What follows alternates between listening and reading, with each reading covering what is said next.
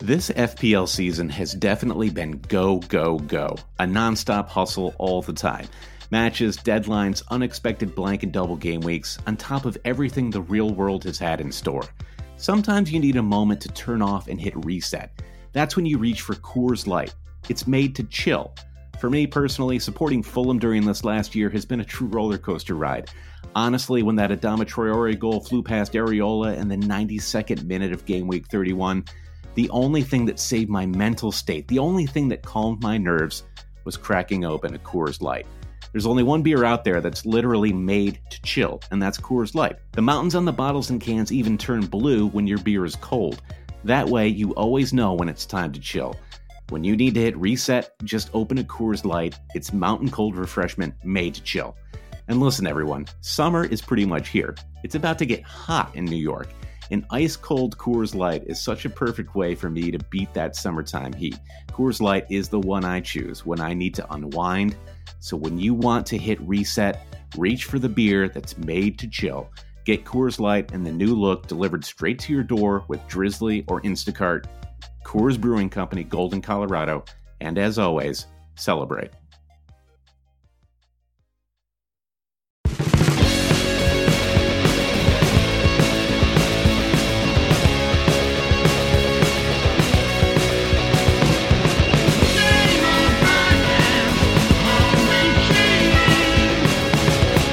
Hail cheaters and welcome to the Always Cheating Fantasy Podcast. My name is Josh and I'm here with Brandon. Brandon, how are you? I'm fine, Josh. Uh, it, it's it's always that weird feeling in the middle of an international break. It does feel like forever since I've seen a Premier League match. Yeah, it, it really does. It feels like forever since we've even like actually watched games in person together. The Arsenal uh, Leicester game. I guess that's the only game we've actually watched in person together. Uh, yeah, the very first kickoff of the season. Yeah, and I, I, guess it, like, it bears mentioning this is this is the first time we've actually podcast together in a couple of weeks. yeah, so we both took we both took what amounted to a two week break each, right? Uh, you so you had, it's, it's that when the transfer window is still open, I feel like we still as podcasters feel we have the flexibility to take vacations. Right. And once the transfer window closes, as it has, now Josh and I, neither of us can take vacations. Anyone who's listened to this podcast for the last like three months or so knows that we started like insanely early. Like we, we took no summer, no summer break at all, and we basically just jumped right into it in July. So uh, I think I think the two weeks off were actually, and I like really took an FPL free week last week. I really like I I, I disengaged. Didn't think about my team. Uh, it was it was it felt like actually kind of healthy to like take a step back. The only thing I forced myself to think about was KDB's price. He dropped to 9.9, and if he dropped to 9.8, I'd have to start reconfiguring, you know, the the two to three game week plan I have in place right now. Right. So that was the only thing I was thinking about. I, I actually. an hour before we started potting, I looked just to make sure that Harry Kane was still at 12.5, which he is. Yeah, yeah, and he, uh, yeah, I actually watched a little bit of the English uh, uh, World Cup qualifier today, and he was he was incredibly selfish in this match. I thought he was like there were like three guys in that team who were just were committed to not passing the ball at all today, and uh, yeah, it's a post Rooney world, man.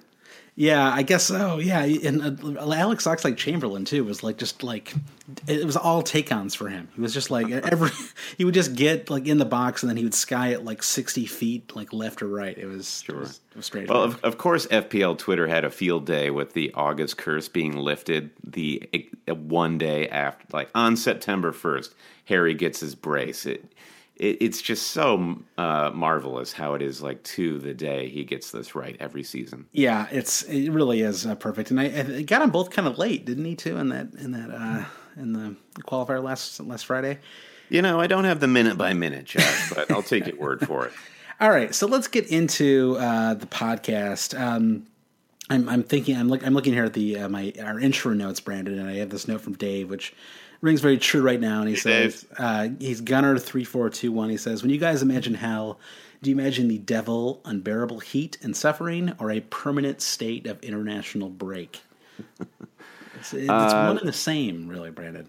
I, I, think so. I mean, I, I really dislike the heat. I don't like it when it's hot, so that doesn't appeal to me. But also, particularly coming off of the U.S. drubbing by Costa Rica, I'm not feeling the international break either. Right. So you know what? If push comes to shove, I'll take the heat. Send me to hell. So we're gonna mostly, uh, you know, we so last week's. If you, if you haven't listened to the Game Week Three uh, recap podcast with Luke Thunberg, uh, go back and listen to it. It's it's amazing actually because Brandon spends almost thirty minutes, like basically on the therapist couch, talking about his team and what went wrong. And you know, I think there was a rawness there, Brandon, that you wouldn't have had if it was you and I doing the podcast together. No, I, I, tend to puff up my chest a little bit more when I'm talking to you, right. given our competitive our, nature. Our long-standing competitive nature. I do uh, cringe. I, am glad that I was able to be so open about the disaster that's opened this season for me. Um, but I I'm not sure I can go back and re-listen just in light of me actually playing my wild card so right. early. so you know, I, I, mean, going into the international break, just that podcast was with Luke alone. We were generating some wild card content, but it, pretty much every article I read going into the break was, "You'd have to be an idiot to play your wild card now, so don't." Well, uh, so you, you, kind of needed to, though. I mean, it was just you had some bad luck once you played the wild card, but I, I think you've got a good spine there. You know. Yeah, I don't. I, I definitely solved a lot of problems that I set myself for game week one. And I mean, obviously, everyone has a problem coming out of game week one every season. But this just happened to be one of those seasons for me where game week one was trouble right out of the gate. So yeah. I think you're right. It, there was a case to be made. So why not? So we're not going to talk too much about the internationals. Uh, there, I, I, don't think there's really been too much drama. Um, what we are going to talk about is we're going to do a roundup of, uh, of transfers, uh, the big transfers that happened uh, last week. Uh, we're going to break it up a little bit into players that are new to the Premier League, and then players that uh, that moved around from one club to another, just to just to make things easier. So if you want to you want a quick roundup, we're going to do it right at the top of the podcast here. So if you want a quick roundup of you know who's new to the league, what their price is, and kind of you know what our thoughts are on them. That's the first half of the podcast. Uh, second half is going to be more of a game week four preview. Uh, we're going to talk about uh, third and fourth midfielders. There's a lot of different options right now, and it's kind of hard to feel good about any of them. I think. I mean, I've got Richarlison right now, and uh, and then I've got. Uh, well, we'll talk about this later. I could I could go. On. Yeah, let's save it for later. I've got a I've got a few thoughts on this. yeah, you've got some thoughts too. We're going to talk a little bit about Sanchez and Hazard. Uh, then we're going to look a little bit at the uh, the actual fixtures for game week four. So, uh, without further ado, let's get right into uh, the transfer roundup.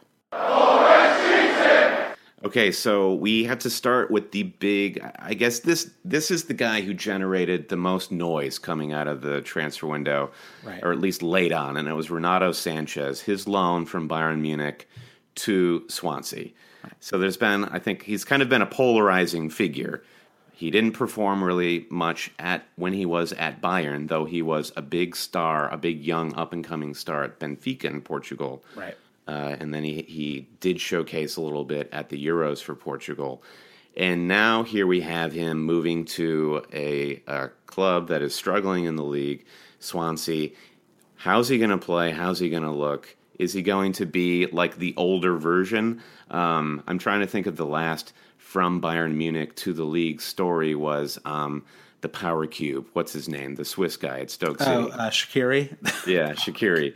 Uh, I mean, that's that is definitely an apples and oranges situation. But I also understand the logic of these guys are not going to get playing time at teams like Bayern.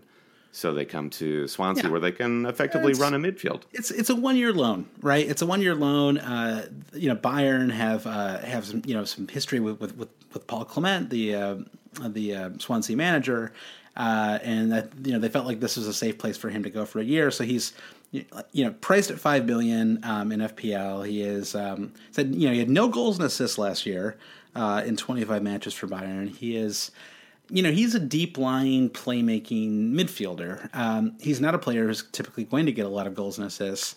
The question is, you know, will we see more of this from him at Swansea because they really you know, particularly you know when it comes to wide players, they just don't have a ton of great options right now. they don't have much options in the way of anything. They right.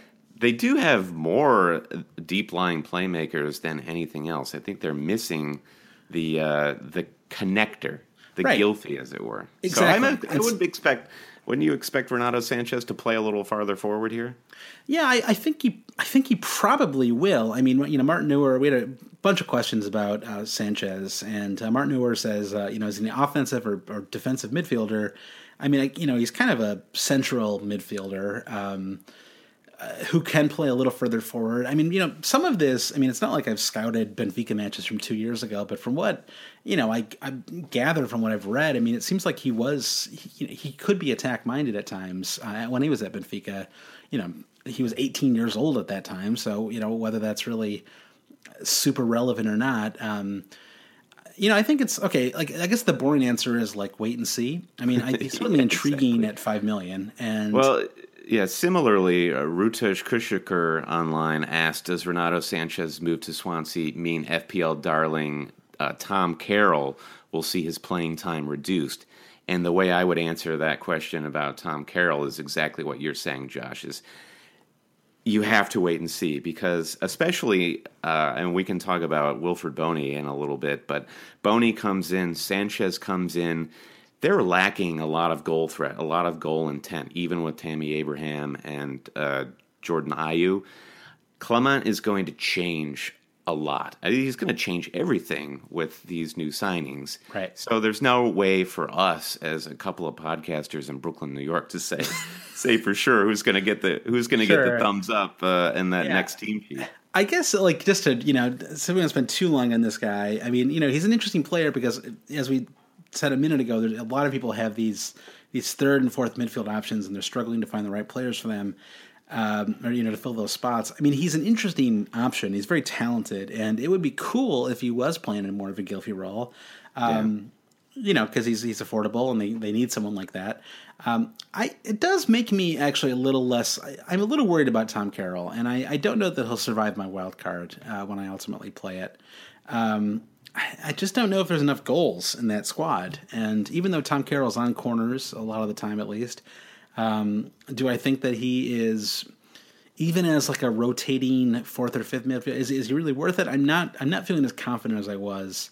Uh, I mean, three consecutive blanks will do that to you, I guess. But I'm just feeling a little less confident in, in Carroll in general. Yeah, Carroll hasn't come good in terms of FPL points. He has come good as a 4.5 million starter, and I Sure. think that's kind of all we I guess all we true. asked of him at the start. But I I would agree with you, Josh. He probably wouldn't su- survive my wild card either. You you have other 4.5 midfielders that are starting to come to four. Right. Even even guys like Jack Cork, uh, going back to Swansea, Yeah. him at Burnley, he's he's getting decent stats that would beat Tom Carroll at this point in the season. Exactly. I mean, you know, certainly there there are seasons. You know, I think last year was an example where it was very hard to. I mean, outside of Etienne Capoue, the first ten weeks or so of the season, you know, it was by by game week ten or whatever, there was just no four point five midfield options that were really reliable, and so you were just like, all right, grab Darren Fletcher, you know. Stick him in there, and he'll get you an assist every ten weeks or so. You know, on the off chance he, he he has to play for your team.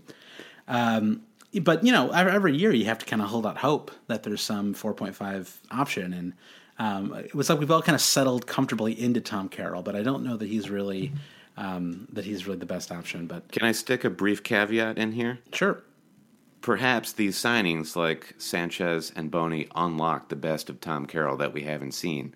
And suddenly uh, he's popping in crosses for assists every which way but loose. it's certainly possible, Brandon.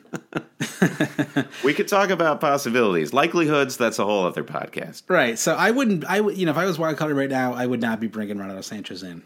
So that's if if that is a concern or if that's something you're thinking about, uh, I wouldn't do it personally. Yeah, for sure a hard wait and see on this guy. Yeah.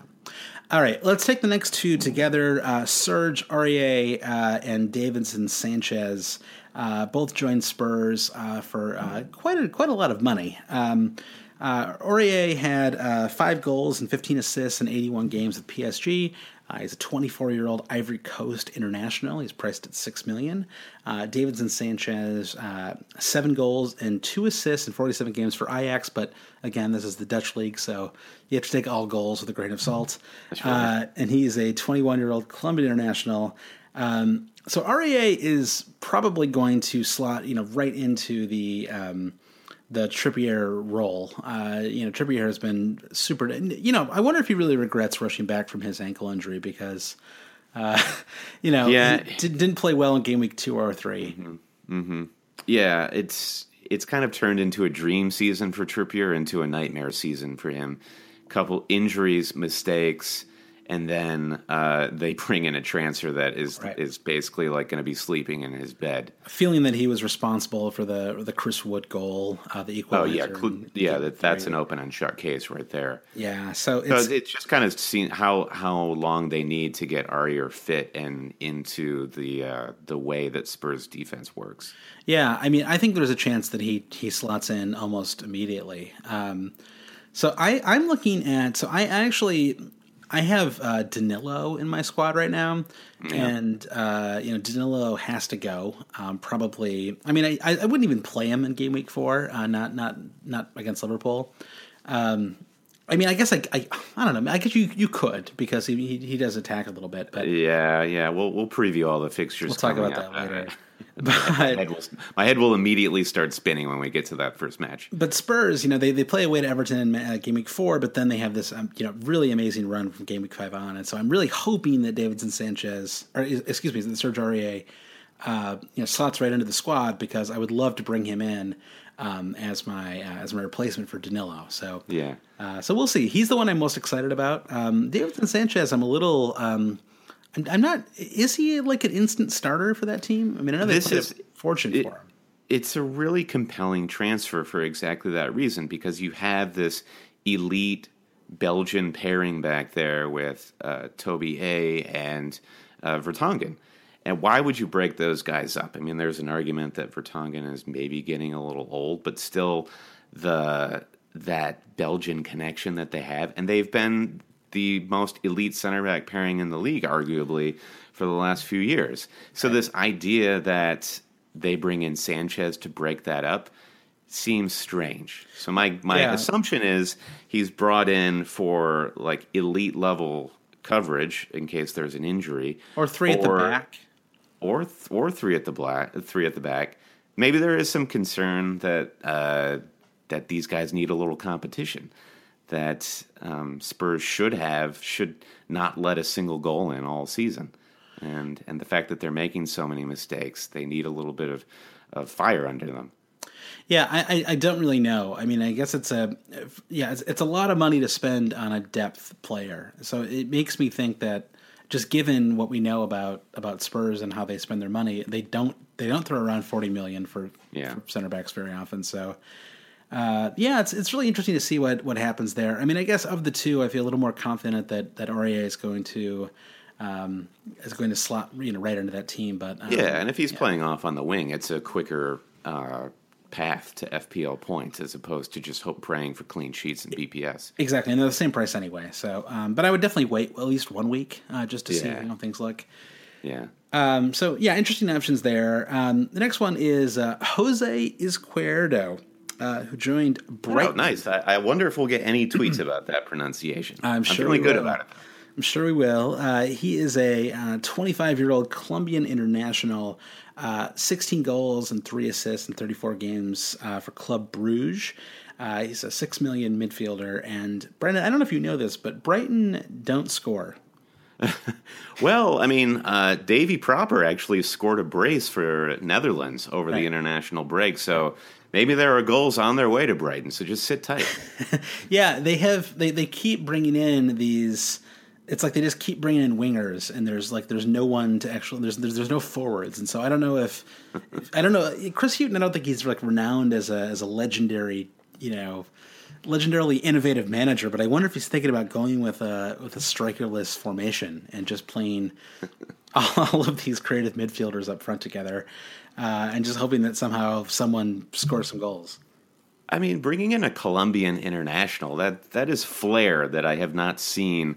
You know, seeing what little of Brighton I have this far this season, they they're like the least flash team in the league. Right. Uh, so you know, maybe we maybe this is exactly what they need, but but for the love of God, don't buy this guy. I wish he wasn't six million. I mean. That's such a ridiculous price Yeah. tag for. When- I mean that yeah. the FPL towers must expect big things from him. I mean, he must. They must be expecting him to lead some sort of attack for Brighton at that price tag. When you've got someone like Richarlison or um, uh, Aaron Mooy who are putting up, or Tom Ince even at six million if Yeah. he if he ever clicks into gear. but Mooy, Mooy and Richarlison in particular, you know, they're already delivering points and their underlying stats are good. You know, so Right. it's it's really hard to look to look at his career unless you're just I don't know like a huge Brighton fan or something. Um, but you know, maybe he's one to keep an eye out for, right? Uh, you know, I wish he was I wish he was cheaper. Yeah. All right. That, that's enough of the attack, Josh. Let's get back to defense. Okay. I'm going to talk about my beloved center back position and Wesley Hoedt coming to Southampton. This guy's played 61 games. This guy played 61 games for Lazio last season, or the last two seasons. Wouldn't that be amazing if he played 61 games in one season? Yeah, that's the way that uh, Wenger used to play Jack Wilshere before he got injured. It was just like you play him three times a week. All right. So, uh, what Hoedt did for Lazio in two seasons that was four goals and one assist. He's a 23 year old, and if you if you couldn't tell by my pronunciation of Hoedt, he is a Dutch international. So, we've got some major questions surrounding the center backs for Southampton. Our beloved guys, Yoshida and Stevens, the like the, the game time heroes from last the end of last season when Virgil van Dijk got injured. We love these guys, nothing but love. Sure. Uh, and here Hoedt comes in, also priced at 5.0. On top of this, Josh, we have the question about what's going on with Virgil van Dijk, given that he didn't get the move that he wanted. Oh, it's a total mess. I mean, if I would, I would be so anxious right now if I had already wild carded, or if I, I if if I just ha- if I have you if I had Yoshida or Stevens, I would be very anxious right now because there is a very good chance, assuming that Van Dijk actually plays again for for Southampton, and It it would be know, just it- it would be suicide for Van Dijk to just say, you know what, I'm going to sit Right. basically 18 months of my at the peak of my powers out. It would just Right. be insane. Exactly. Even even just sitting out the fall, you know, I, I don't think it's going to happen. But I mean, I guess we'll see. But I, I think there's a good chance that Hoedt and Van Dijk are the the starting center back pairing for that squad. I mean, you know, Stevens and Yoshida put up good fantasy numbers, but let's see. I mean, Stevens is like 21. I mean, this guy sh- shouldn't. I mean, I think he's really young. I don't know if he's uh, 21, 22, something like that. Um, you, you know, the, she, Stevens shouldn't be playing every game week in theory, and Yoshida is a kind of a career backup. You know, so these guys are not like these are not stars, Stevens No. and Yoshida. They're fantasy stars. What good is a starter on Southampton if there isn't the, the looming specter of being sold to Liverpool? Uh, so Yeah. Yoshida never playing for Liverpool, so yank him think- out of that starting eleven. I don't think you pay pretty big money for a for Serie A. You know, uh, guy who's played 61 games for Serie A the last two seasons. Uh, you know, very tough defensive league, and not and not plan to slot him in pretty much right off the bat. Yeah, so God, that's this is just bad news for Southampton owners. I guess we both we both bought in when on Ryan Bertrand. So yeah, this feeling safe. safety. Thank goodness. Yeah. yeah. And Cedric Soares, he, he remains safe as the window closes, so he's still another option for you. Yeah, exactly. And I mean, 0.5 million cheaper, and um, yeah, a pretty good option. Bertrand. He just doesn't doesn't quite have the um, doesn't quite have the goal threat of Bertrand. Right. Okay, Oliver Burke is next, and what a head on this guy. He's just got those beautiful ears and that floppy haircut. Um, he looks like a player that, that you want to love, and uh, a lot has been made of him coming from Red Bull Leipzig. He's a young English player or Scottish player. Sorry about that, everybody.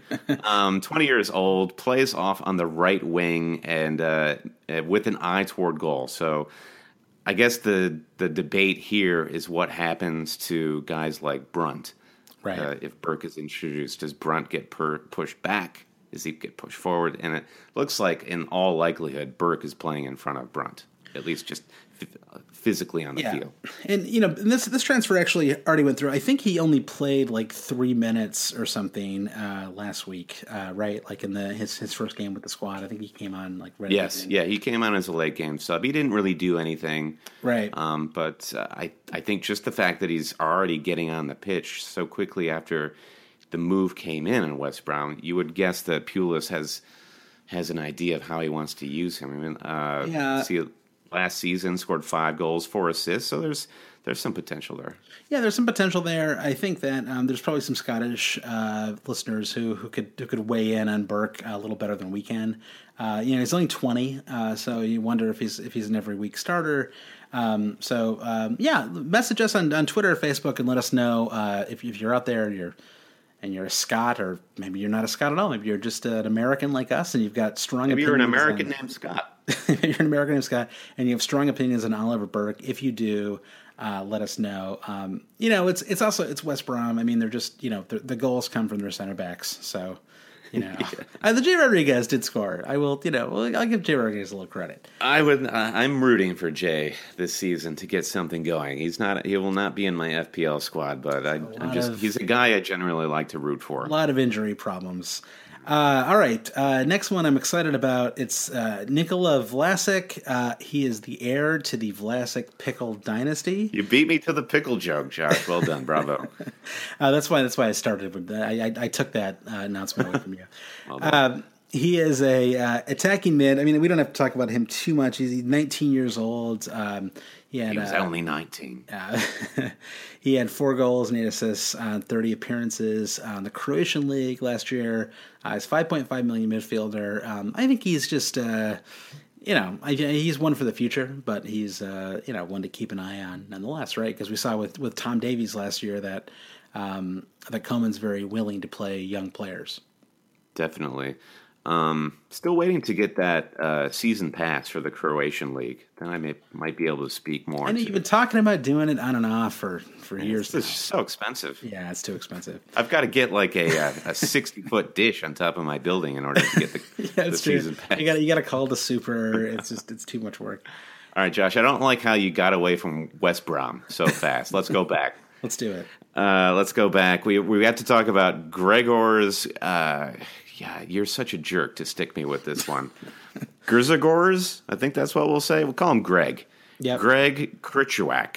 Yep. Uh, he is a defensive midfielder. It doesn't really have much bearing on the FPL game, but just um, background on him. He's a Polish international, uh, two assists last season, and he is priced at 5.0. Exactly. Yeah, I actually only bring him up just to say that you probably shouldn't uh, plan on bringing him in. Uh, I, I, he's highly regarded, and so you may have read about him uh, during the transfer window as it closed, but um, he's not. Uh, although you know, maybe I don't know. He's he's he's tall, so maybe you know. If he's good tall, coverage for whenever uh, Jakob puts in his next leg breaking challenge on somebody. Exactly. If you're if you're a tall player at West Brom, there's always a chance you can score some goals. yeah, that's right.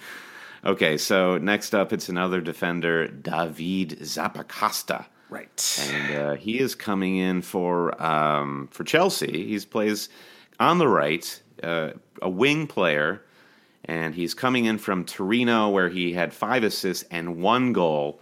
And the player you're suggesting is on the chopping block here is Victor Moses. Well, it's certainly possible. Uh, I think that he's probably brought in as uh, competition for Moses, possibly a replacement for Moses. Um, I mean, Moses is uh, an interesting player. You know, he had a pretty good season last year. He's not a great finisher, um, and he's not even really a.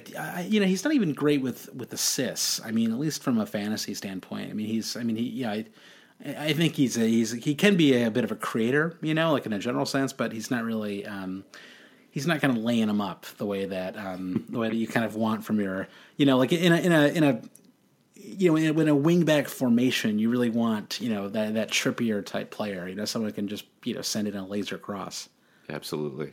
I do like the uh, just the cut of Zappacosta. He looks like a real bastard. Yeah, yeah. I'm excited about the Zappacosta thing. So let, us see. Yeah, Zappacosta's a wait and see, but uh, we're just, you know, we're doing our due diligence here, Brian. We're being so thorough. This is like, know, yeah. like real yeah. knowledge. You know, once two or three times a year we do some actual work, you know, for the podcast, and this is one of those episodes. Fire up the old Wikipedia. Boom. Price tag six million. Six million. That's a chunk of change to throw it on somebody that you've actually never seen play before. It is. It is exactly. Although we said the same thing about Marcos Alonso last year, so you know who knows. Yeah, well. Uh, key contributors. Uh, okay, so I, I, the next section. those are the players that are new to the league. Uh, the next section I'm calling uh, key contributors. These are players that are moving from uh, from one squad, from, you know, one squad in the league to another um, that we think actually you know, have a pretty good chance to be a regular starter in the squad. Um, do you want to you want to start us off here, Brandon? Mamadou Sakho. He uh, move, move, made his move back to Crystal Palace. He was much beloved by Palace fans last season. I think he, their uh, the dynamic of their defense really changed when Sakho got plugged into that lineup. So now he's back. He had a little bit of a price drop. Uh, it's down to 4.9 million. Crystal Palace is a complete mess right now, so stay stay away from them. But yep. Sakho is a, is good news for Palace. It is, yeah. If someone walks up to you and says, "Have you heard the good news?" Uh, they have, probably yeah. are not a Jehovah's Witness. They're just excited to talk to you about Mamadou Sakho. uh, Kieran Gibbs, uh, moving from uh, Arsenal, where he's been he's been stuck behind uh, the Nacho Man for, for a couple of years now. Can you imagine living your life in Nacho Monreal's shoulder? Or sh- sh- uh, I can't imagine in shoulder, injected like, inner like, like you're in the movie Innerspace. It's like Zeus, no, living living in his shadow, the shadow of Nacho. Not a place you want to be. No, it really it really isn't. Um, and uh, the che- nacho cheese everywhere. It's, it's... I like Gibbs. I feel like anytime Gibbs, or most of the time when Gibbs got a substitution appearance or by luck of the draw, he actually got a start under Wenger. He always looked really seasoned, and yeah. I'm I'm excited to see him actually get a run out at West Brom. Sort of, it's sort of uncertain how he looks under Tony Pulis because I can you yeah. imagine a more night and day managerial style. Yeah, it's but he's you know Kieran Gibbs is known for being a you know solid professional. I actually think he's going to fit pretty well with that squad. I mean, he's not he's not from Northern Ireland, so that's always you know it's one big strike against him. But uh, that aside, he uh, I, you know he's five million. So I wish he was a little. I wish he had dropped like you know 0.2 or something. Yeah. Um, but you know, there's a lot of talk. To Hegazi levels. Yeah, exactly. Hegazi level. I'm a little worried about Hegazi now, man. After conceding that that equalizer. Uh, so he is. Uh, although I think McAuley is still out, so I think we're safe with Hegazi. Yeah, yeah, he's safe too. Uh, so he, uh, there's a lot of talk that he's going to replace. That Gibbs is going to replace Alan Nyom um, which uh, certainly seems possible. I mean, you know, Nyam was Nyam was was in and out of the. I would call Nyam. Uh, his play was Nyaminal. he was in and out of the squad a little bit last year. Uh, you know, he left for the African Cup of Nations, and then he kind of earned his spot back. And um, I had him in my squad uh, for way too long. While like every well, well, you were getting the goal a week from McAuley. I was. Getting, I was getting like, ghost McAuley goals. Yeah, Though there was a legendary week last season when Nyam got the he he started on the bench. There was an injury. He came on, still got his 60 minutes and a clean sheet after they had conceded a goal while Nyam was on the bench, and then he ended up with I think three bonus or something like that. Two bonus, was, yeah. It was bonus. a great moment. It was a great one of the best eight pointers I've ever had. um, so yeah, I don't know. You know, Kieran Gibbs. Um, I mean, they, they, paid you know a decent amount of money for him. I, I don't think he would have left Arsenal to be a backup. Uh. And you know, you have to assume that they have conversations. Um, you know, the intermediaries or whatever are like, listen, I'll go to West Brom, but you gotta. I, I, I expect to start right off the bat. For so sure. I think I think Nyam could actually move around as a fullback too. So you you know you could because Brunt right now is kind of playing out of position. It's it's kind of a mess in that in that back line right now. With how far injuries. forward would you would you put Alan Nyam? Uh, Would you move him all the way up to central attacking mid? I'd move him all the way up into the stands. Into those first round stands.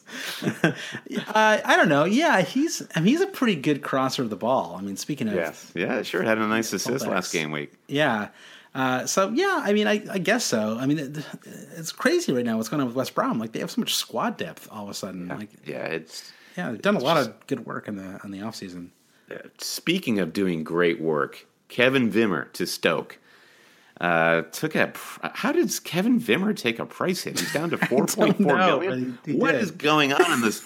The market is moving in mysterious ways. If there's action on Kevin Wimmer, someone so, someone took a punt. I think there's a good chance that Kevin Wimmer is going to be starting pretty much right off the bat. Um, and so we, we, all kind of know that the fixtures were. I don't know if we all know that. You and I know. Um, I think we all know, don't we? Everybody does. Everybody knows that. Uh, that's this is like a really dangling modifier. Uh, that's, sure, it's a great Leonard Cohen song as well. Everybody knows. uh, Stoke had a pretty tough uh, run of fixtures to start the season. It, it continues for a couple more weeks. Um, as a rotational option, though, he actually is a pretty good option starting in game week five. Um, they play Newcastle in game week five uh, away, and then they play Southampton at home in game week seven. And then from game weeks nine through 13, they play Bournemouth, Watford, Leicester, Brighton, and Crystal Palace. Um, and, you know, there's we actually Stoke have not looked too bad. Um, I mean, I don't know. Like it's kind of a I mixed. agree. I think they, they've looked, I've looked. They think they've looked a lot better than expected. Exactly, and you know, in Jese, um, you know, it seems like he's really you know energized that midfield. Um, so. Yeah, I think I think I would think about Vimmer uh, much more seriously than I than I thought I would have. You know, I mean, the the whole Stoke defense. I think I'm a little more part of it's just that Jack Butland is such a great goalkeeper that yeah, you right. know he's really going to keep them in matches, and um, you know he's he's, he's going to save a couple clean sheets for for the for the defense this year. So yeah, um, yeah I, I, I, think like, you're right. like yeah, and the wild card too. You're right. Like four point four is an enabling price tag that'll allow you. If, if Wimmer, as we expect, is a solid starter, that's going to free up uh, necessary funds for you at four point four. One one point one million cheaper than uh, Kurt Zouma. All right, we got two more to go here. Uh, oh wait, actually, well, yeah, two more in this. God, this is a long. We, this is a lot of knowledge, Brandon. Uh, I could just, I could just drop in some, uh, some breakup, some, some breakup music. Just, you could drop in a bumper whenever you want. All right, let's do it. Uh, in, in, in, thirty seconds here. Uh, first, though, Alex Oxlade Chamberlain to Liverpool. Uh, this is this is a move that was talked about a lot, but I'm actually not sure that it has massive fantasy implications. No, probably not. I mean, we did see a lot of rotation with Liverpool toward the end of last season. Um, he's cheap, which is great. I mean, you know, he's six million. There, are, but there are there are like a handful of cheap midfield options that might be more assured of starts. Do you think Emre Can is less assured of playing of minutes than Alex Oxlade Chamberlain? I, I don't. And I, okay, I have two problems with Oxlade Chamberlain, and uh, I, I don't know I don't know how you feel about this. So here here are my two problems. My first one is that he can't shoot. My second problem is that he can't cross the ball, and so I, I do wonder if that's going to create problems at Liverpool. He can run. Can run. That's true. He can run, and he can try. He, he can loves try. to try everyone seems to like him. He's he's like an intelligent guy who people like, but he can't shoot and he can't cross, and so it doesn't make for a great fantasy asset. Yeah, I had mentioned on our Twitter feed that pictures of Alex Oxlade Chamberlain doing his medical at Anfield.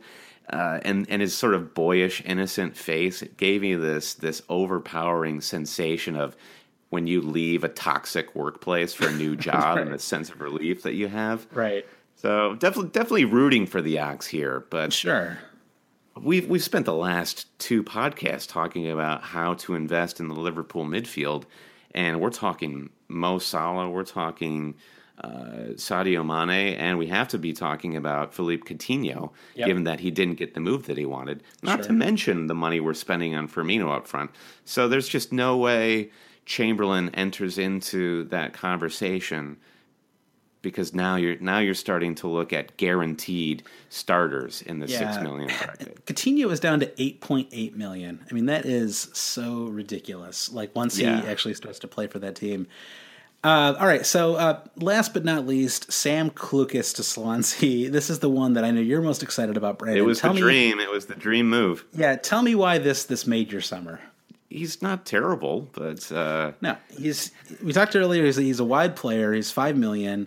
Uh, he had three goals and one assist for Hull last year. Um, you know, I think he already he I think he played all 90 minutes last week actually. So um, so uh, you know, honestly, if I were if I wanted one because Swansea actually have a pretty good run of fixtures coming up, and if I wanted one midfielder or attacker on Swansea, I would actually probably go with Clucas over um, over Sanches or over Carroll. And he's, he's, he's half a million cheaper than Fer, so I guess I'd go for him over Fer as well. Yeah, Swansea is. I'm excited to see how they look in a couple weeks' time because right. these they're definitely signing up in the right positions, all yeah. attacking moves. They, they really are. So, but but first, Brandon, before we get to this part two, we have a, it's a very long part one. Uh, but the final section is called "Will They Get Minutes?" and we start off with with your boy Wilfried Bony. Bonnie Prince Bony, uh, moving back to Swansea. Uh, it's been a minute for Bony. Yeah, ate him, almost ate himself out of the league. Um, he's uh, six million, uh, two goals and no assists last year. Uh, has has looked basically terrible for two and a half seasons. Yeah. Um, what? I'm what just now having visions of Wilfried Bony being the new spokesperson for Subway sandwiches. so, I mean, Wilfried Bony basically sucks, and he sucked for a while now.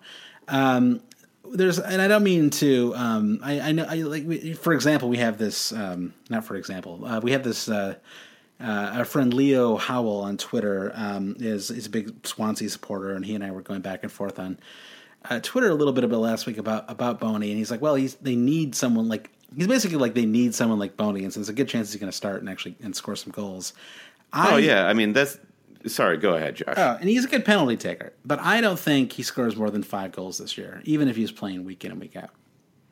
Well, I mean the fact that Llorente goes to Spurs is, which we're going to jump on uh, in a couple in a couple minutes here, means for me definitely Bony starts and bit plays like 90 minutes every game. Right, would you bring in Wilfried Bony?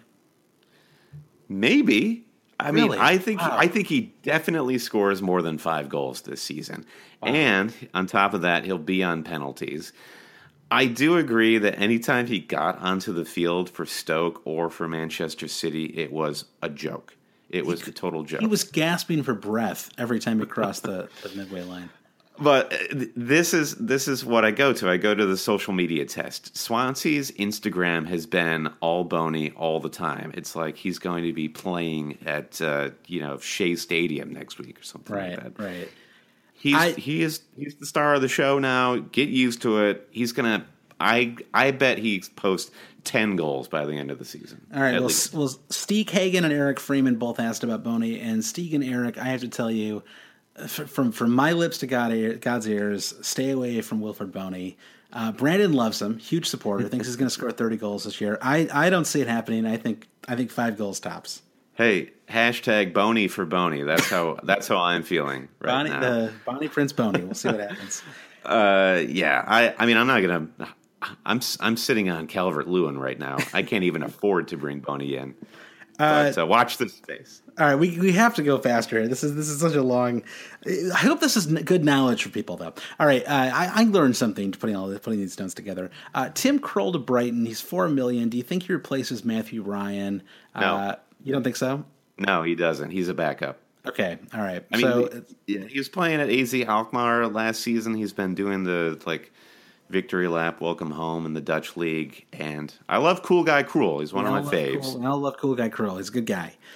Uh, if he starts, then obviously, as Ian Walker points out, he would be paired with Elliot, and you'd have two goalkeepers for eight million. So, uh, you know, it'd be great if it happened. Be pretty baller. Yeah, and, and Brighton, you know, they keep a lot of clean sheets at home, so um, I would probably, I might even prefer him over Rob Elliot.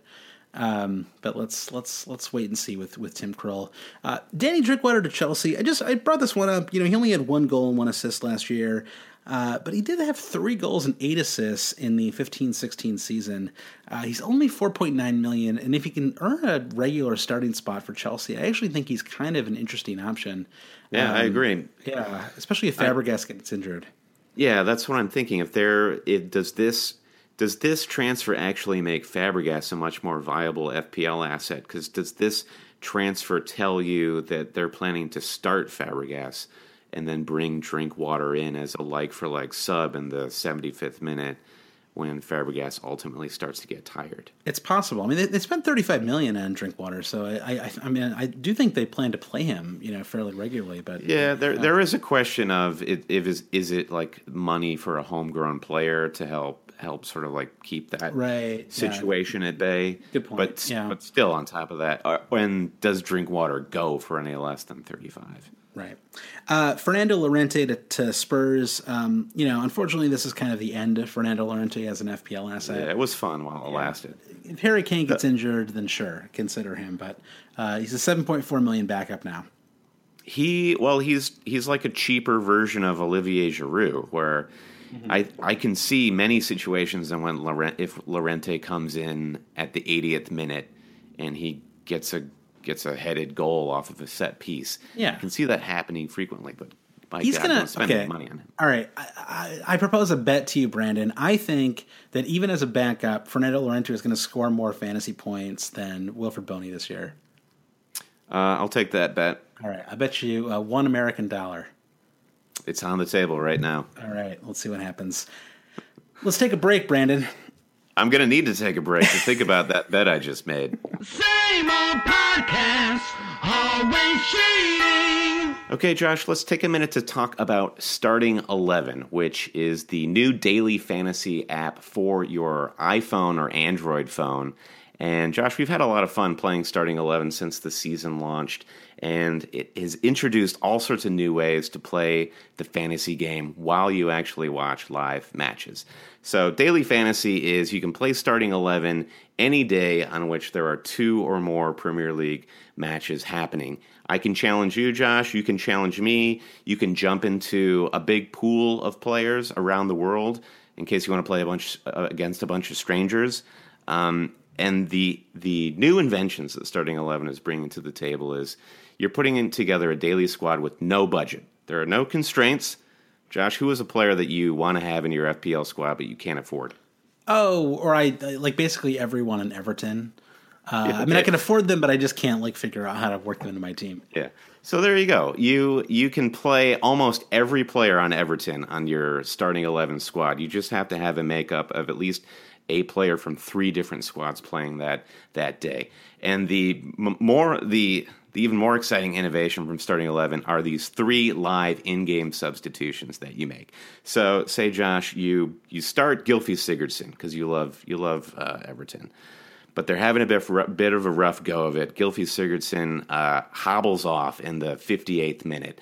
Who who would you sub in for Gylfi Sigurdsson? Maybe Tom Davies or something like that. Yeah. So how about my, do- my main new guy Vlasic of the uh, the, the Pickle Man? There you go. Bring in the Pickle Man, and suddenly you're getting all the points that the Pickle Man is earning for the rest of that. So you're making these types of decisions that managers are making in real time on the sidelines. So it's a really great immersive way to play and uh, and get into the game. So how can people download the Starting Eleven app, Josh? Uh, you can just go right to it's starting eleven, and that's the the numbers eleven. Uh, that is one one, not xi. Um, and you can go to starting11.io where you can get a link right there.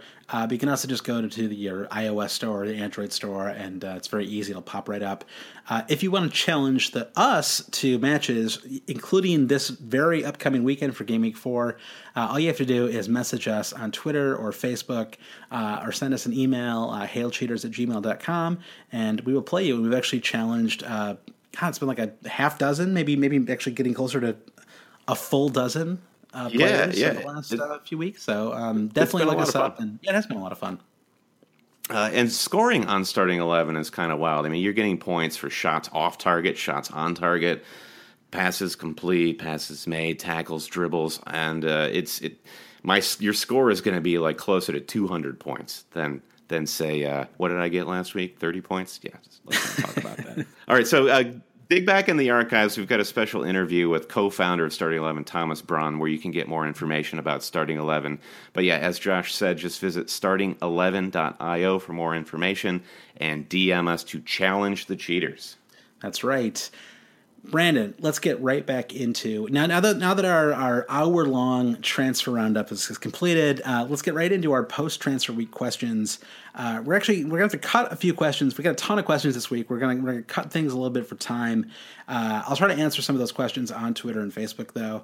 Uh, but what I want to talk about right now, Brandon, are third and fourth midfielders. Uh, FPL Captain America uh, FPL Doctor, Joe Pilgrim, Moshe Davidovich, uh, all had different questions about third and fourth mids.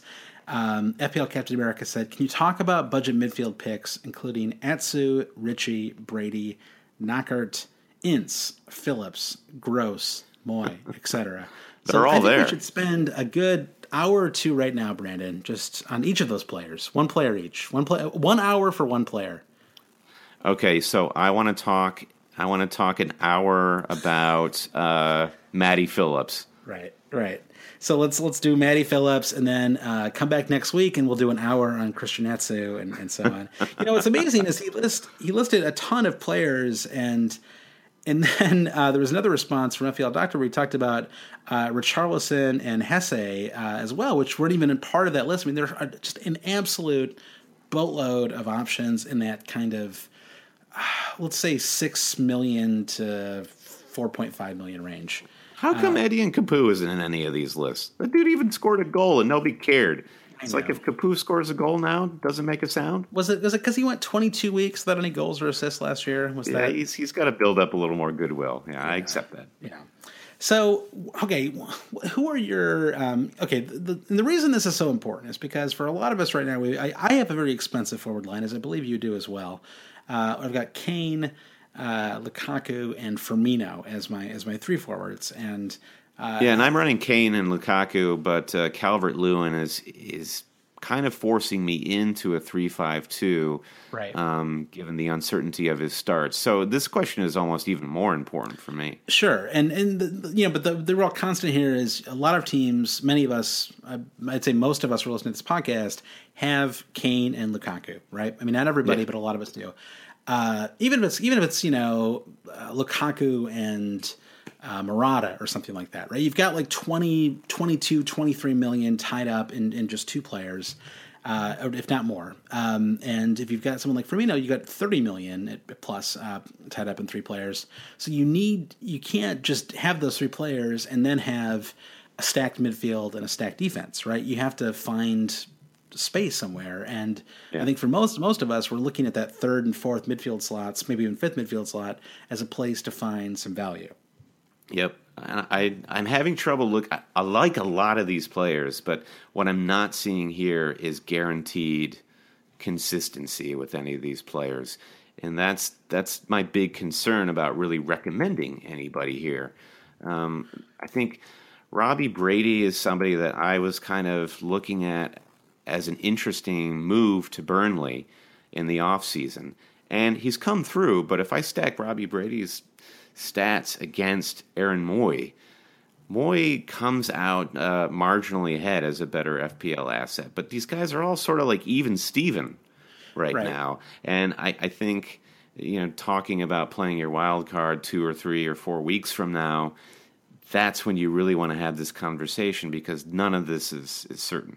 So let's think about this a couple different ways. I mean, I, I think that when you, you, you like, I think these midfielders can be put into different categories. I think that you have players that are slightly unknown and potentially explosive, right? Players that we just haven't have never played in the league before, and we don't know what to expect with them. And I think that uh, Richarlison, Jese, and Mooy are like the three who really stand out in that category. Yeah. Uh, and then you have players who we kind of know what we're getting with them, right? Like players like Matt Ritchie and Robbie Brady. I mean, Robbie Brady has been kicking around the league forever, right? Yeah. I mean, like for years and years, Robbie Brady has been like doing his kind of Robbie Brady thing, you know, like four. He's- he's had it and trademarked. or- yeah, it's, it's, it's, it's, it's trademarked. I mean, he's, he was at Hull City like three years ago, right? When they were the first time they were in the league with Steve Bruce. Yeah, So- I, I think he was on Norwich City at some point. Right, exactly. So it's you know, it's it's really like like you, know you're not going to get like 12 goals from Robbie Brady. You know, it's just like it's there's a really a, there's a ceiling to what you're going to get from him, but you also know that he's not going to be a complete flop either, right? He's not like a he's not a red card magnet. He's Right. going to get consistent minutes, and so it really depends on what you're looking for. I mean, I Well, think yeah, I I agree. And what are you looking for? Are you looking for goals, or are you looking for um, a little bit something that's a little more consistent? So if you're talking about Richarlison and Yesse, Yesse, Jese, Jese. uh, I'll, I'll take your tweets at BSK Broiler. Um, these guys look like their their best route to FPL points will be scoring goals or getting assists in the box or something something like that. So you need these guys to do the most coveted thing in the game, and it's to score goals. And if guys like Richarlison and Jese return on goals, then they're they're obviously the best assets. What is probably a safer bet is that guys like Mooy and Brady, um, who are taking dead balls, corner kicks, that's a that's an easier pick for me in the early offing because I know they're at least going to have assist potential. Yeah, I guess I'm, you know, Richarlison, Jese, and Mooy, Richarlison and Jese in particular, uh, you know, I'm just interested in them because these are filling my third midfield slot, and I feel like that slot just can't go to players who are going to get three points game week in and out. Right? I need. Yeah. I, I really I'm looking for that like Robert Snodgrass player. Remember, you know, last mm-hmm. season Robert Snodgrass was just this you know 5.5 million midfielder who was just you know you, you kind of you kind of carry your team you know for for like I mean I, I kind of he faded a little bit but you know he had a good like 10 week run there, and so you're hoping that might be Charleston, hoping that might be Jese. I mean Jese I think is you know, we talked about Stokes fixtures improving in a few game weeks. I mean, I think he's a really interesting option, uh, just given what we've seen from him so far. Um, you know, Richarlison, guess the stats are amazing, right? I mean, the, everyone's excited about him because it's just like, it's not just that he's picked up points; it's that he's done all of the things that you'd want, you know, an attacking player to do. He's this twenty-year-old Brazilian. I mean, it's just it's, it's exciting to have a player like that in your squad. Yeah, and and Watford seems like a great team to take a punt on right now because they they're they look a different team, have a different mentality than they did last season, and uh, They really do. the prediction would be they're going to have they're going to have goals. And then Mooy is kind of actually the one who is maybe closest to Snodgrass. I mean, I don't think he's on penalties. At least people don't think he is. Uh, but it does seem like he's kind of in the engine room for that team, right? And he's the one who's really starting the attack and kind of putting the team in his, his to use all the to use every cliche I can think of, right? But he sort of puts the team on his back and you know scoring that goal in game week two. I mean, he's just like it does seem like you're probably going to get pretty consistent, like at least at least assists from from Mooy throughout the season. Yeah, he's getting tons of, of touches on the ball. I mean, he is the fulcrum of that midfield.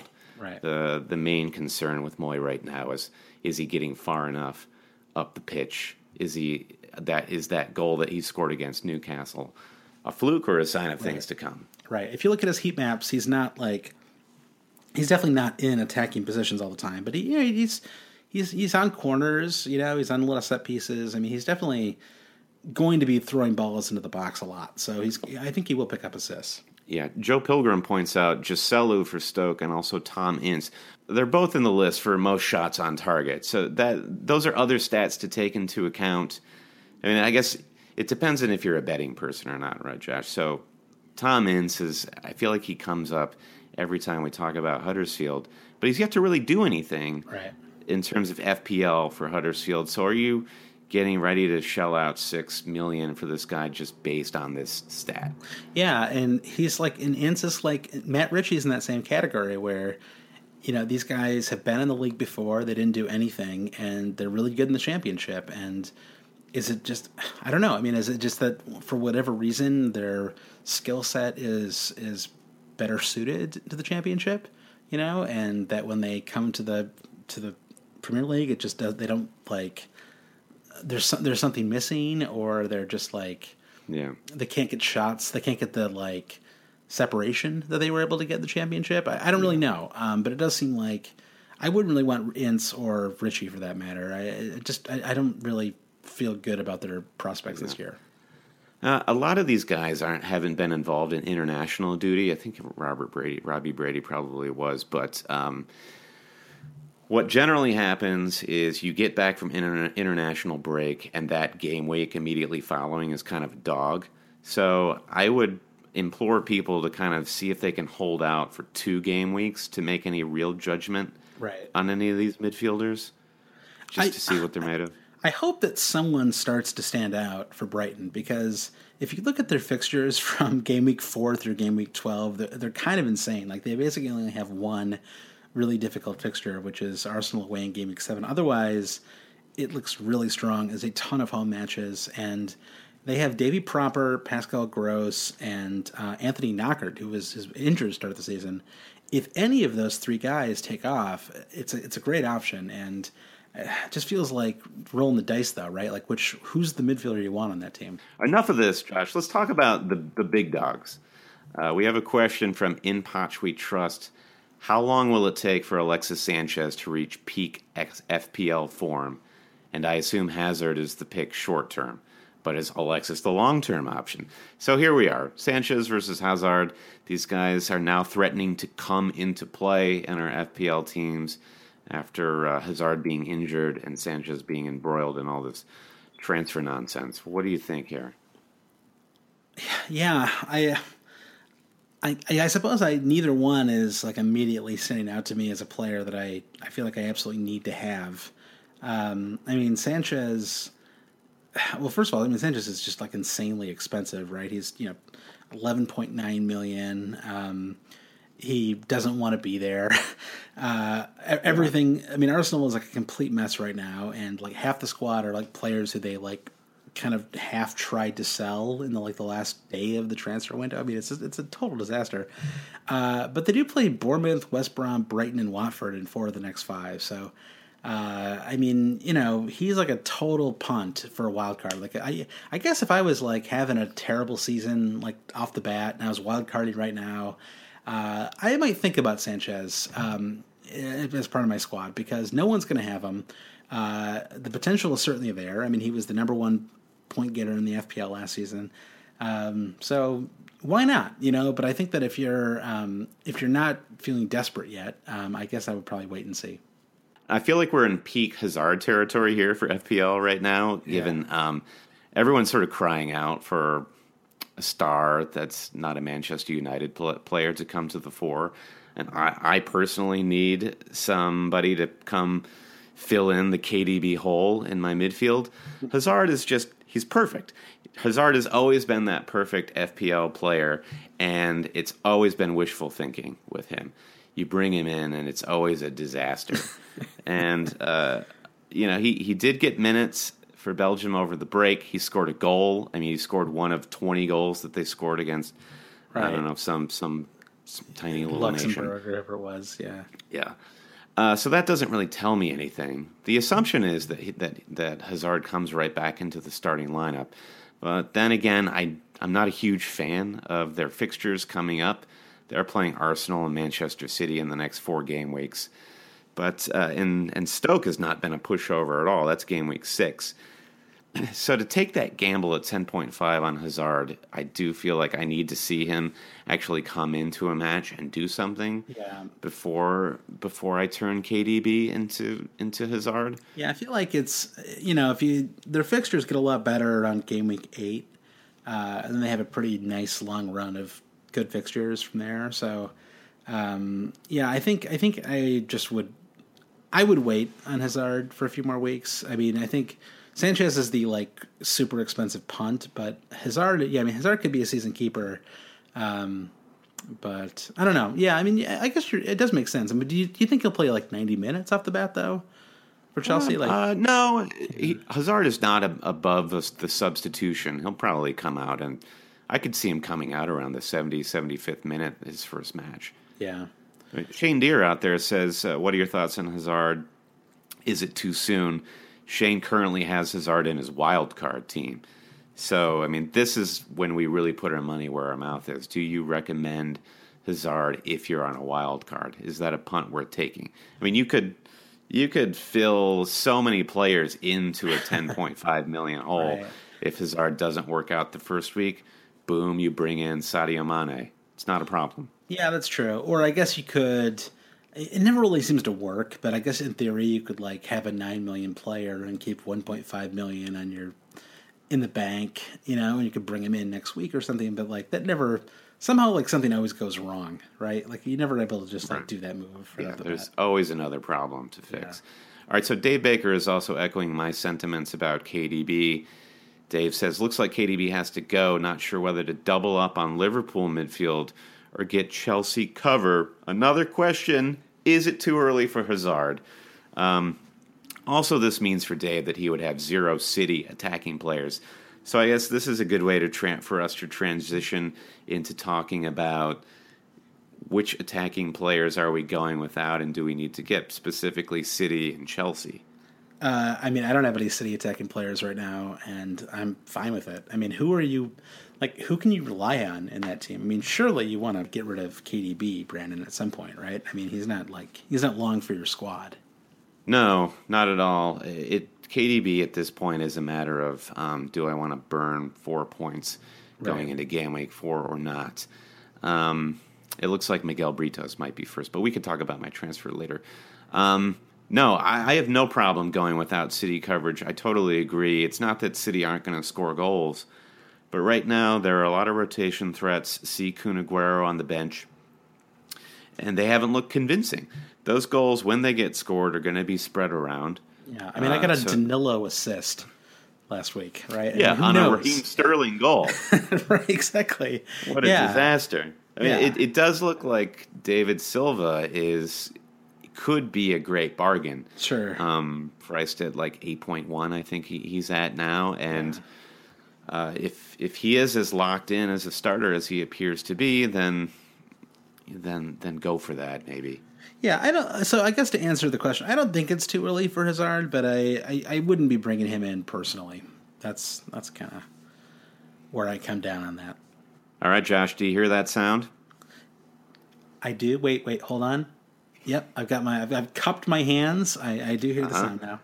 There it is. That's uh, that's the lightning round. It's the lightning round. Of course, lightning is inaudible, as everybody knows. It should be called the thunder round. I don't know. It really should. I guess I guess the speed of light is faster than the speed of sound, so I really don't know. I'm I'm not a scientist. exactly. We need to we need to go on one of those like yeah like the John Green podcast or something. Sure. Yeah. So my intro to the lightning round is already betraying the uh, purpose of the lightning round. We're meant to go fast through these questions.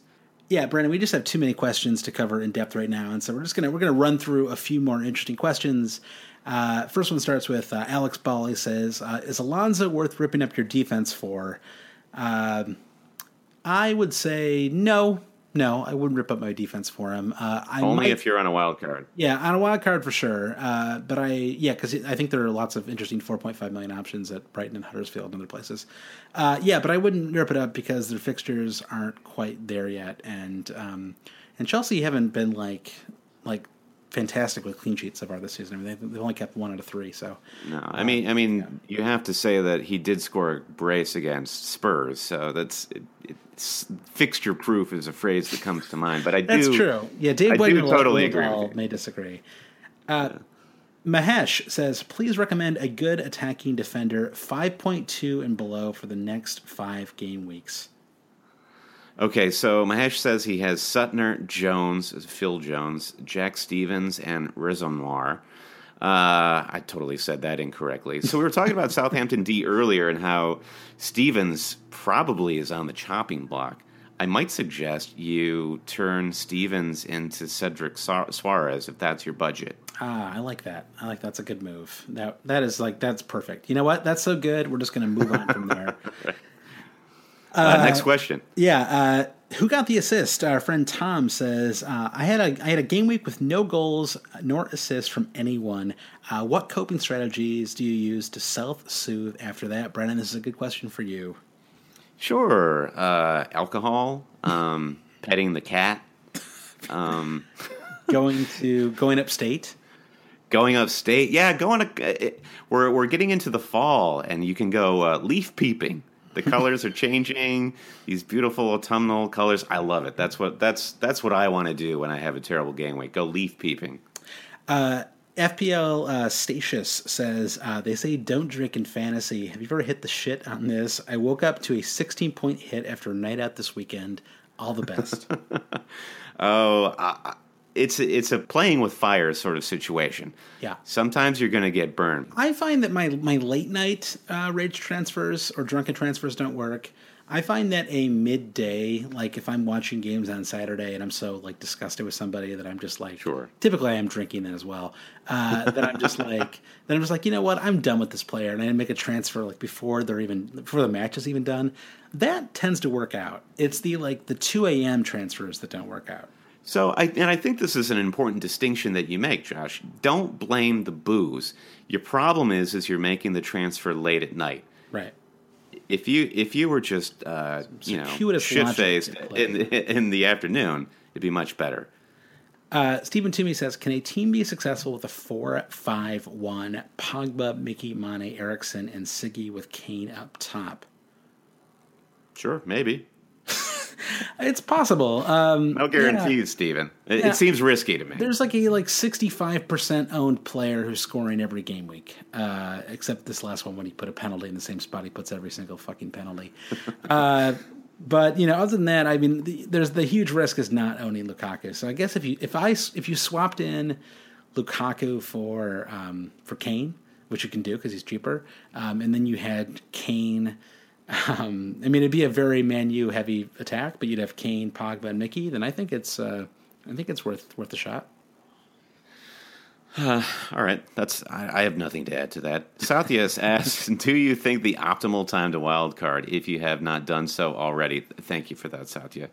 Could be after the first round of Euro games, so you know more on rotation. So I think Satya is talking about um, when the Champions League gets going again. Right. That's when you really know Yep. who's the league player versus the uh, the midweek player, or who's both. Yeah, I think I think that does make sense. Um, although I, you know, a lot of the top squads don't actually rotate as much as we expect them to. Um, I mean, Europa League tends to cause it more than um, than the Champions League. I, it, I mean, occasionally you're, you're going to get like one. It's like one match though, right? It's like one match when you're not going to get. Um, I, well, you know, it's funny because I'm actually talking myself out of this now because I'm thinking about like the fullbacks on Liverpool, and you actually might get a pretty good idea like if Klopp has like a split, right, where it's like Milner is my fullback for the Champions League and Yeah. uh, Robertson's my fullback for league games or whatever. So um, I do think it makes sense. I mean, for me, it's more of a fixture thing.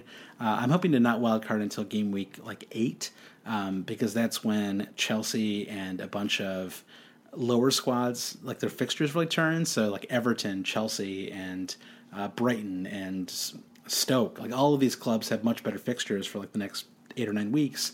And just a great chance to really pull out ahead of everybody else because um, you can basically bring in just a boatload of those players, and it'll be very hard for other people to do that. Right. All right. Last question also pertains to wild cards, but also it pertains to our game week four preview. Andrew Ferguson asks Is wild carding during the international break madness when history tells us there will be rotation in game week four for those arriving late back or, or say those who have traveled great distances? So um, I think that is true. Lineups are going to be, can potentially be screwy the first game week back from an international break. So just don't freak out if you did wild card over the break and it doesn't quite come together in game week four. Right. Because yeah, these these games coming off the break can be weird and screwy. Yeah, if you haven't wild carded yet and it's already you know Monday or Tuesday, um, I'd probably wait, uh, right? Because you've missed like all the price changes. But Yeah. um, but yeah, yeah, if you're gonna I- wild card, you need to hit that button like immediately yeah, upon. like, exactly like as the fixtures are being played. yeah.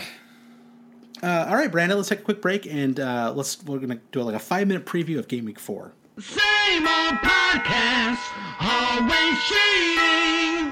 We are back for our Game Week 4 preview, and we're going to kick things off, Josh, with a question from our main man, Jeff Petter, who asks Given the lack of really good attacking captains, is someone like Bertrand or, dare I say it, Hegazi a good captain pick in Game Week 4? Hegazi with the captaincy shout. Jeff, you are a very, uh, very brave man, I think. Yeah, I feel like my answer is really boring here, but I kind of feel like I'm just going to keep captaining Lukaku like, like forever, right? like, I mean, just for like, uh, for uh, indefinitely, he is going to be my captain. Um, I mean, I- you know, maybe the absolute most difficult fixtures, but other than that, I mean, he's away to Stoke. That that match does not scare me. I'm definitely going to captain Lukaku. The defensive captaincy too.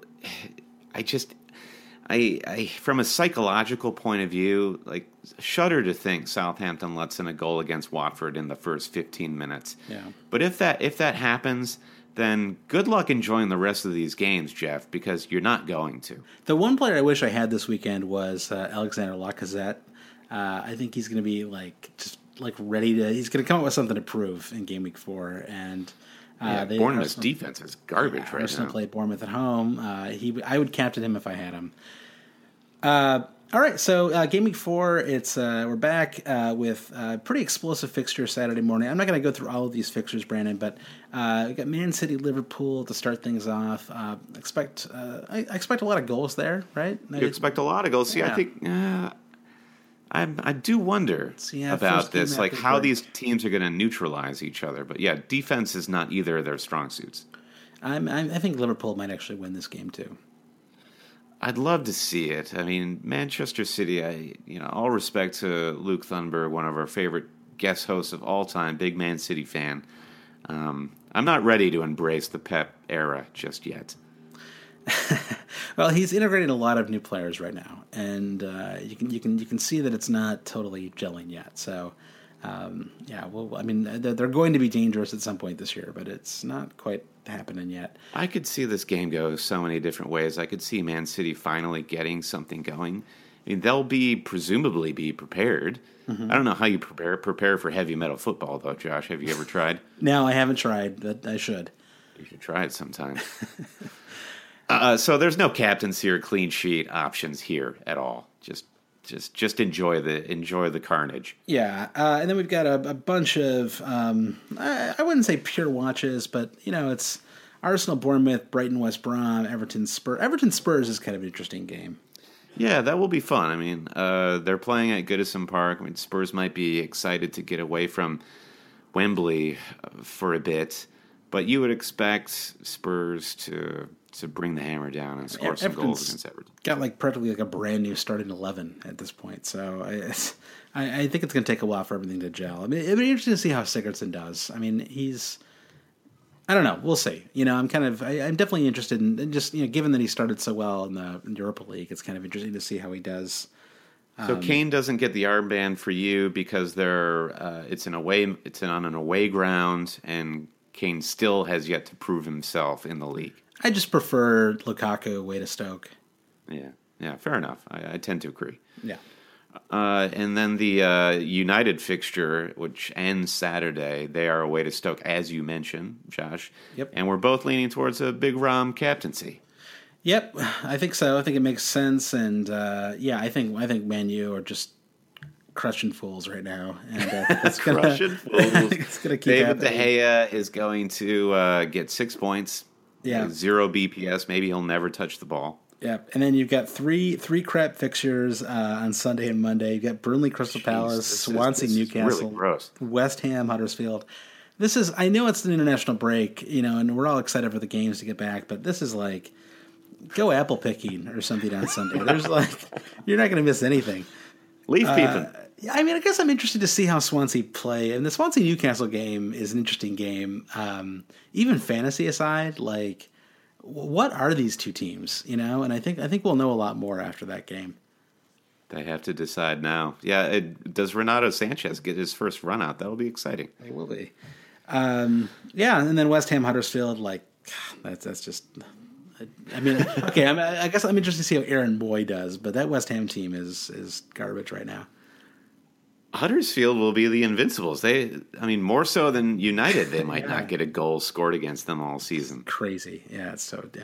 Uh, in terms of transfers, I actually don't know what I'm going to do. Still, um, I I want to get Danilo out, but I can actually I have three strong defensive starters already in place, so um, I might hold off on that transfer. Um, it's possible I bring in a, a Richarlison replacement, um, a different midfielder.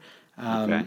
Maybe, maybe, maybe even Jese is like a super punt. Um, I don't know. I really haven't. Uh, I, I have. I can't quite sort my thoughts out yet for my transfer. What are you thinking? Uh, right now, I'm thinking I've got Britos on the red card, and Britos either gets turned into Kyle Naughton uh, for the new wave Swansea this season, or I move De Bruyne to somebody, and De Bruyne would have to become a Liverpool midfielder. Sure. And, uh, I think, and there there is a world in which Brandon continues to go on tilt and burns four points and does both of those transfers. Yeah. Well, I, I mean, I'm wearing like Joker makeup right now. it's it's like I really I was there last year, so I, I do know how you feel. Uh, but it's still it's still fun to. I, I'm just curious how it's all going to work out for you. You know, I mean, it's like I feel like you you are like you're like out of your comfort zone right now. You know, you're doing stuff you've never done before. Yeah, yeah. I generally, I'm generally um, just like cruise control through most of the season, and you know, ne- never gets too hot, never gets too cold. So yeah, here I am now. Now I'm in the to, to use an elaborate metaphor. It's like the car. I haven't been able to get the car to start for quite a while, and I am pun- I am like punching pieces of the car right now. I thought it was more swearing. like as, as I was it was more like you were you were going downhill and you you found out that someone cut your brakes. And right now, right now you're deciding whether whether the brakes are truly cut or if you if if they're you know like if you get them working or if you need to just jump out of the car and I'm just kind of thinking like, is it is it better to tuck and roll, or do do I think I can actually hit the ground running? But it's uh, one of those. It's one of those San Francisco streets. Yes, it's very hilly, so it, it does make things complicated. Well, so I, I hope our listeners have a sense of how treacherous my team is right now. Pray for me. Yeah, I, I have some pretty tricky uh, situations coming up too. I, I I don't know. It's the midfield stuff is really hard to resolve. I mean, I I you know, I mean, right now I've got Pogba and um, Eriksen, and, and that's it. And I just feel like, I mean, part of me really want. I mean, if if if if if uh, Spurs fixtures weren't so good, I would really like to downgrade Kane to Morata and use that 2.5 million for my midfield. But I just don't think. Um, I don't think I can, given Spurs fixtures. No, you can't. I mean, Eriksen, his his value is going to keep going up. He had a great international break for Denmark, and uh, I think he looks like a fantastic keeper for all season. I mean, he's he's kind of known as a streaky player, but I do think it's his season to just be very consistent. Yeah, I think so too. I mean, it, it could be that I ultimately downgrade Firmino to like a six million midfielder, and and then I bring in someone like Coutinho, right? Like as like a eight point eight. Yeah, I've, I've got like one point five in the bank right now, so I actually have a lot of money to play with. Right. Um, and if I were to do, you know, if I was, let, us say I did Firmino to Mounier, I would actually have like almost four million. Um, so I could turn Richarlison into Salah or something like that. Um, so I don't know. It's it's a lot of like tricky things to figure out. It is, and you'll tune. Everyone will tune in next week to find out what we did. if they're still listening. There's like three people still listening at this point. I'm sure. I'm sure our lineups will leak online somewhere. That's true. That's true. Uh, all right, you can find us on Twitter. We're at Hail Cheaters. That's H A I L Cheaters. Uh, Facebook.com slash always cheating. Uh, you can find us on SoundCloud. Uh, you can find us on, on, on our website, which is alwayscheating.com. Uh, you can email us hailcheaters at gmail.com. And you can support the podcast on Patreon. Thank you so much to all our Patreon subscribers. Um, and Thank you. Uh, yeah, much appreciated. And the uh, the knockout league will be starting in game week eight, so I will be uh, sending you information about that very soon. Um, and, uh, And you have to be a Patreon supporter to get in that knockout league. exactly, and we also have just a general Patreon supporters league that you can join at any time. So um, please, uh, please do so. Yeah, go to patreon.com slash always cheating. And of course, to always get our new episodes, subscribe on iTunes where you can rate and review us uh, if you like our podcast, please. Also, Acast, Stitcher, TuneIn, wherever you get your podcasts.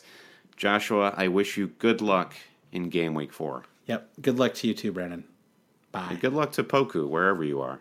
Good luck to Pogba, who can shoot now.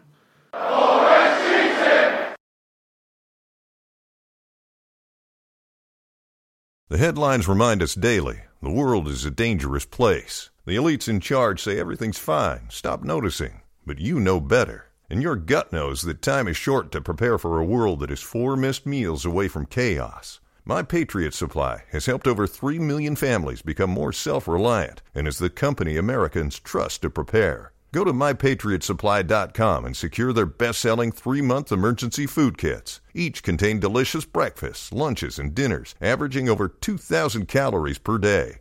Secure at least one food kit for each family member. For a limited time, save $200 plus get free shipping on all their Ready Hour three month emergency food kits. You're not ready if it's not Ready Hour Foods. My Patriot Supply also has solar power generators, water filtration units, biomass stoves, heirloom seeds, and critical survival gear. Shop mypatriotsupply.com today. mypatriotsupply.com.